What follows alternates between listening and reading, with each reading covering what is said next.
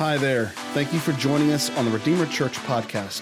Here at Redeemer, we exist to see Christ exalted in our church, community, and world. It is our mission to lead people into the presence of God, devotion to His Word, authentic fellowship with others, and discovering their ministry. We hope that this podcast is just one of the ways you connect to God's presence this week. Let's check out this week's message. Good morning, everybody.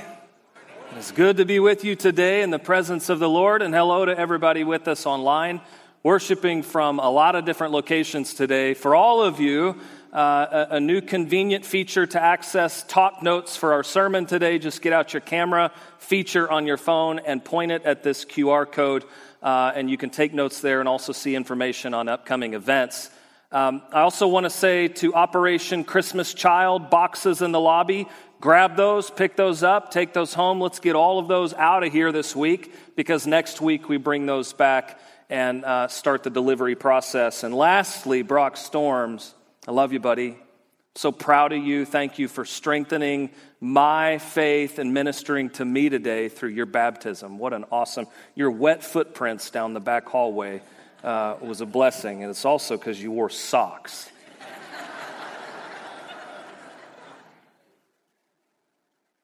Oh, Ephesians 1 through 3 uh, has been heavily saturated in doctrine, God's ultimate purpose in creation, the exaltation of Christ, redemption, forgiveness, grace, faith, citizenship, inheritance, and the mystery that salvation is offered to all people. So today we're in Ephesians 4. You can turn there. Uh, the verses will also be on the screen, but I'm only going to get through three verses this morning, so I hope that you are studying on your own. For Paul, there's always harmony between doctrine and ethics. Faith is not isolated from practice. Daily conduct, how one acted, was to be rooted in doctrine, which is what one believed. So Ephesians 4 through 6 moves doctrine into practice. And this was common for Paul. This is a theme in his writings. Romans chapter 1 through 11, doctrine. 12 through 16, practical. Galatians 1 through 4, doctrine. 5 and 6, practical. So it's fitting that today, as we move out of doctrine and into the practical living out our faith, it's fitting that Paul is drawing our attention to unity in the body of Christ. These are polarizing times that are constantly inviting you and me to engage in polarizing conversations. Right?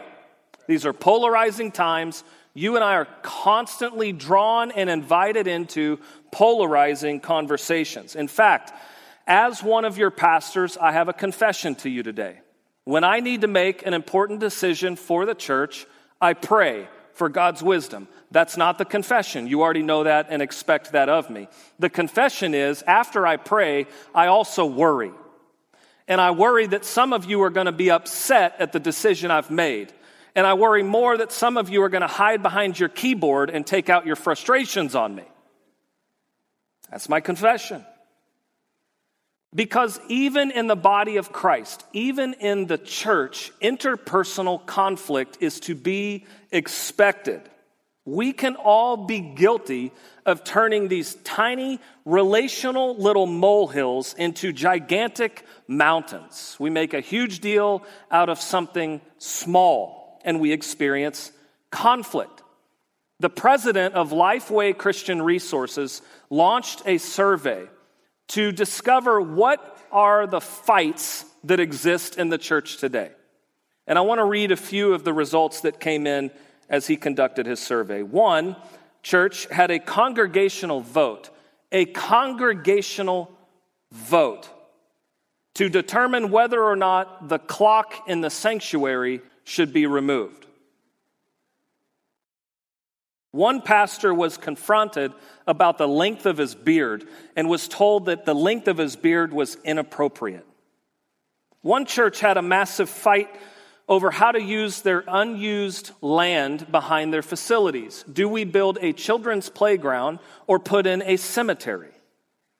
One leadership team had not one, but two very lengthy meetings to determine which weed eater to purchase for the church?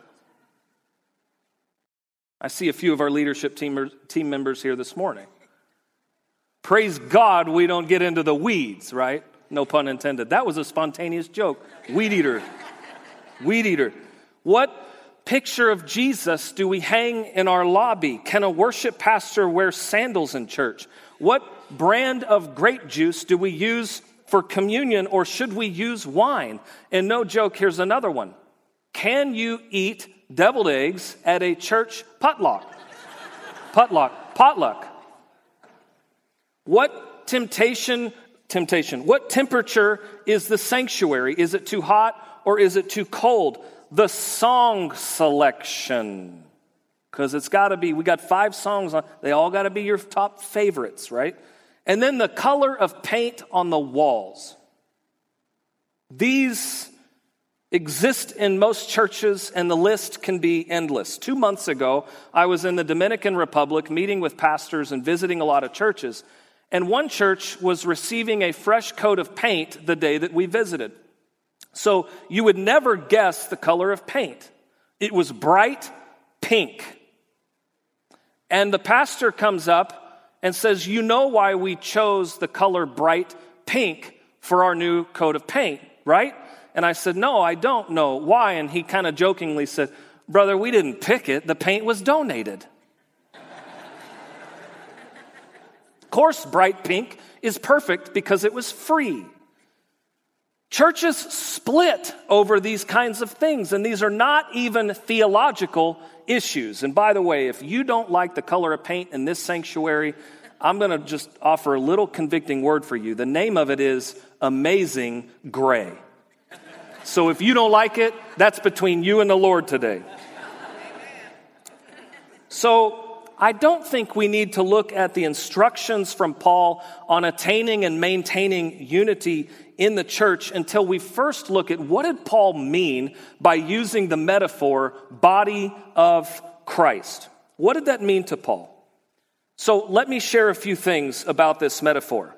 The way I understand it, as Paul used it, he applied this metaphor to three different circles of faith. The first is this local congregation. So that would be Redeemer Church. We are, you and me and us and we, we are united as the body of Redeemer Church. But second, members of neighboring churches. So I think of South Tulsa Baptist down the street, and Eric Costanza is a dear friend of mine.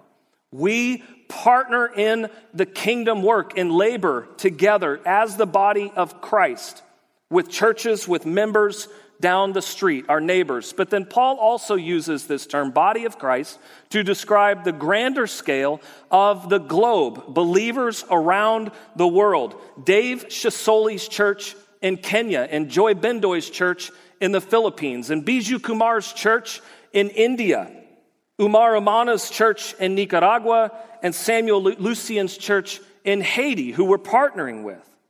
So I have the luxury of having a wonderful creative designer down the hall from my office. His name's Billy Adams. I asked him to design this uh, graphic, this diagram for me to help explain further the grand scale of what we belong to in the body of Christ. Christ is the head, He's the source of life for all churches, but He's more.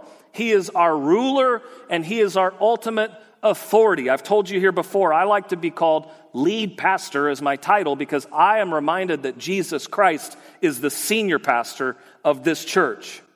He fills this church with power, He fills the church with grace. On a global scale, we are baptized into one spirit. On a global scale, we are united in the Eucharist, and we maintain a spirit of cooperation with churches around the world, not competition, cooperation.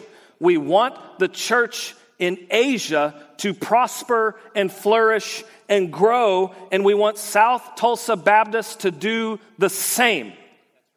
We need every church across the world to be actively engaged in the Great Commission, compelled by Christ, empowered and united by the Holy Spirit for the glory of God, the good of our neighbor, and the salvation of those who don't know Him. Three of you agreed with me. Let me say it again and cast this net and see if anybody else agrees with me today.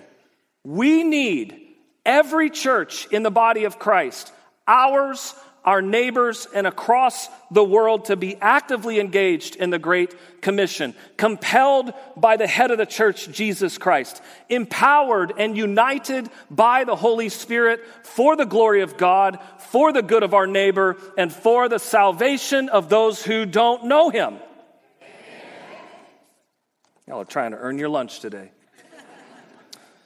I also want to mention in Romans chapter 12, Paul wrote through another kind of imagery, and that is living sacrifices. This would have been very familiar language to Israel, to the people of God. But notice what he does a few verses later. He shifts to the metaphor away from living sacrifice to the body. This was absolutely not accidental, it was intentional. As we've looked at Ephesians' previous chapters, we've talked about the larger Gentile context that this letter was written to people that were living in a pagan uh, environment with a pagan past. And for the Gentiles who were converting to Christ, they would have found it very, very difficult to identify themselves as Israel as they read in the Old Testament, as the people of God. Theologian James Dunn writes that this is a dominant theological image in Pauline ecclesiology, which is just as we look at the study of the church, Paul's use of the metaphor of body is critically important to help define and frame our theology. He levels the playing field over and over again by saying, in Christ, there is neither Jew nor Gentile, neither slave or free, nor male or female, nor barbarian or Scythian, but Christ is all, and in him we are all one. So now we can turn to the text. Instructions on attaining and maintaining our unity. Ephesians 4, verse 1. I, therefore, a prisoner for the Lord, urge you to walk, say walk, in a manner worthy, say worthy, of the calling, say calling, to which you have been called. So now I'm going to elaborate on three words, and you probably could guess which three. Walk. Paul re- repeats this word very often in his writings. Walk in love, walk as children in the light, walk by the Spirit. In and of itself, if I walked into this pulpit this morning and I said, Church, I've got a one word sermon for you. Are you ready? Walk. And then I exited and sat down. That's a really fine sermon. It really is when you get down to the matter in which Paul uses this. Many of you have sprained your ankle or you've blown a knee. And when you walk by other people after busting up your ankle or your knee, you walk with a limp. And people can look at you and see your limp and know something's going on with that person's ankle, something's going on with that person's knee. Our Christian walk should have a visible limp in this world as well. When people look at you and you're a Christ follower, they should see the limp of love. They should see a limp of patience and gentleness and kindness and humility. And they ought to be able to look at you and know by the way that you live, that person's walking with Christ Jesus. Second word is worthy. One of my favorite interpretations of this word is that of equal weight or balance. So, you know, when you put two items on a scale and they weigh the equal amount, that they're balanced. Paul is encouraging the early church to live with balance between doctrine and practicality, doctrine and practice. Our Christianity isn't just to be made visible in our hearts and in our heads, but also in our hands. Also, the way that we live among one another. Because to be heavy in knowledge but light in practice, or vice versa, will always keep us somewhat spiritually imbalanced. We need to have both. And lastly, called. What are we called to? Let me answer that with scripture. We're called to repentance. Acts 17:30. We're called out of darkness and into his wonderful light. 1 Peter 2:19. We're called to believe. John 6:44 and we're called to follow the example of Christ. 1 Peter 2:11. So thankfully, Paul gives some very practical ways that we can walk worthy of our calling. It starts in verse 2 where he says, with all humility. C.S. Lewis said, True humility is not thinking less of yourself, but thinking of yourself less. But I also think that humility is seeing yourself the way that God sees you infinite and intrinsic value, but no more valuable than anyone else. This is how we're called to see each other. You have and I have intrinsic, infinite value in the eyes of God, but no more value than anyone else. This has been a struggle since the earliest gatherings of Christ followers. His own disciples wrestled with this. Remember Luke 9. There's an argument. It starts among the disciples to decide which among them is to be the greatest. Do you remember this? Let me just unpack what's happening around the disciples at this time. They had just witnessed Jesus feed 15 to 18,000 people with scraps, and there were leftovers after the meal. Peter, John, and James had just gone to pray with Jesus, and a cloud appears around them. They heard a voice come from the cloud saying, This is my son whom I have chosen, listen to him. They not only see Moses and Elijah appear, but catch this, they hear him talking. So these two don't just appear, but now they're having a conversation with Jesus. And then Jesus heals a demon possessed boy who was being physically assaulted by an evil spirit. And then G- Jesus repeats to his disciples what they heard from the cloud listen carefully to what I'm about to say. Don't you think, after everything that the disciples had just seen, and don't you think, after everything the disciples had just heard, all of these miracles, don't you think they would just shut up? Why would you ever even talk when these things are happening among you? When Jesus is proving himself to be sovereign, to be superior, to be a miracle worker. But an argument broke out. All these things they're watching Jesus do and accomplish, and how do they react? Let's gather around and talk about which one of us is the greatest. It's, it's ridiculous, really.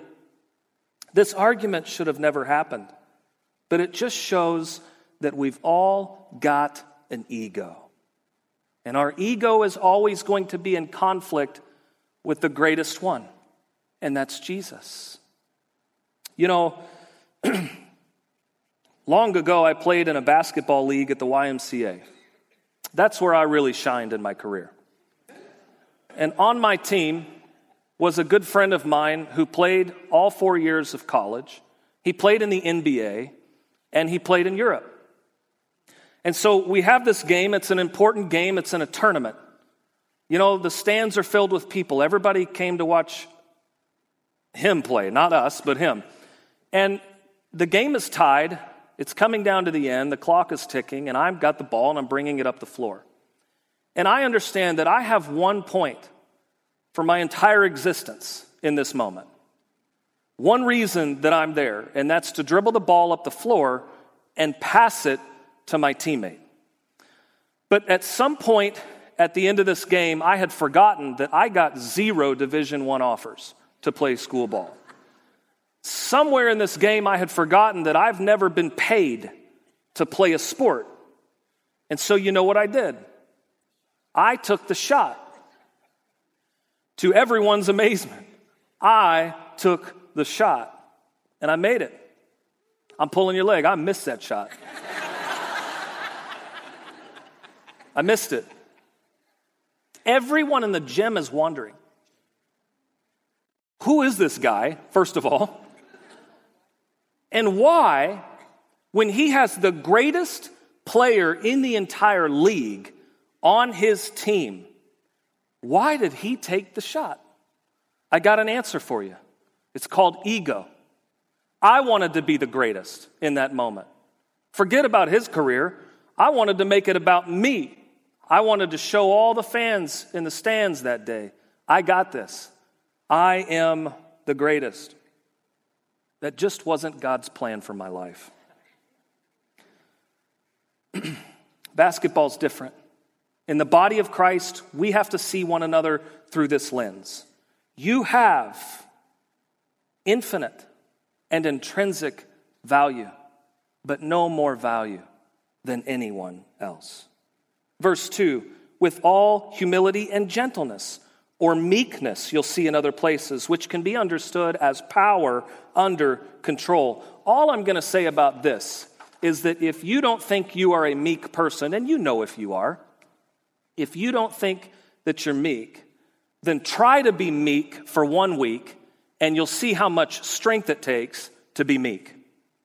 If you're not a meek person, just try to be meek for one week, and you will quickly realize that this is all about strength. Meekness is controlled strength. And patience. The word in the original language here is often used throughout the New Testament to describe God's attitude towards us. It implies a spirit of persistence and never giving up and never deterred by discouragement. And another more characteristic meaning could be a long temper. In the context of church unity, you can think here of somebody who has been wronged and who, according to the world's perspective, should take revenge but chooses not to. That's patience. It's also believing that God's timing is perfect while never praying, Oh God, please grant me patience, but hurry. And then it ends with bearing with one another in love. You know, humility and gentleness and patience, bearing with one another in love, these are all dimensions of love. These all fall under the all inclusive Christian virtue of love. And to bear with is to endure one another. How many y'all sitting next to somebody today that you just need to endure? Don't answer that. A way that we can all relate to is to put up with someone who is on your very last nerve. Not someone who's on your 12th to last nerve, but the very last nerve. Any of you who are with us online right now because you're at home quarantined with many little children are putting this into practice, I'm sure. And lastly, in verse 3, eager to maintain the unity of the Spirit in the bond of peace. Unity is preserved as we keep peace with one another rather than acting selfishly. By a show of hands, is anyone else here selfish or is it just me? Okay, so we control that selfishness through the help of the Holy Spirit in order to promote peace and unity. So I said earlier in my sermon that Paul shifts from doctrine to practical. I'm going to get really practical right now. And I'm going to offer you a few suggestions that you can start to implement at home right away. A few suggestions that my family can implement at home right away. Don't elbow anybody as I say these. Seek to understand rather than being understood. Listen to someone's opinion without this instinctive reaction to immediately correct them. Don't raise your voice. Don't call names. Don't be mean to someone's face, behind their back, behind your keyboard or on your smartphone. Don't gossip.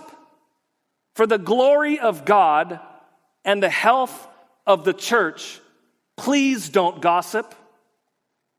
Lastly, I'm going to ask all of you to recite 12 words, nice and loud this morning, words that I use with all couples and marriage counseling and premarital counseling. I want you to say these out loud with me because this is good practice on promoting unity in the bond of peace. Are you ready? This is interactive. I am sorry. I was wrong. Please forgive me. I love you.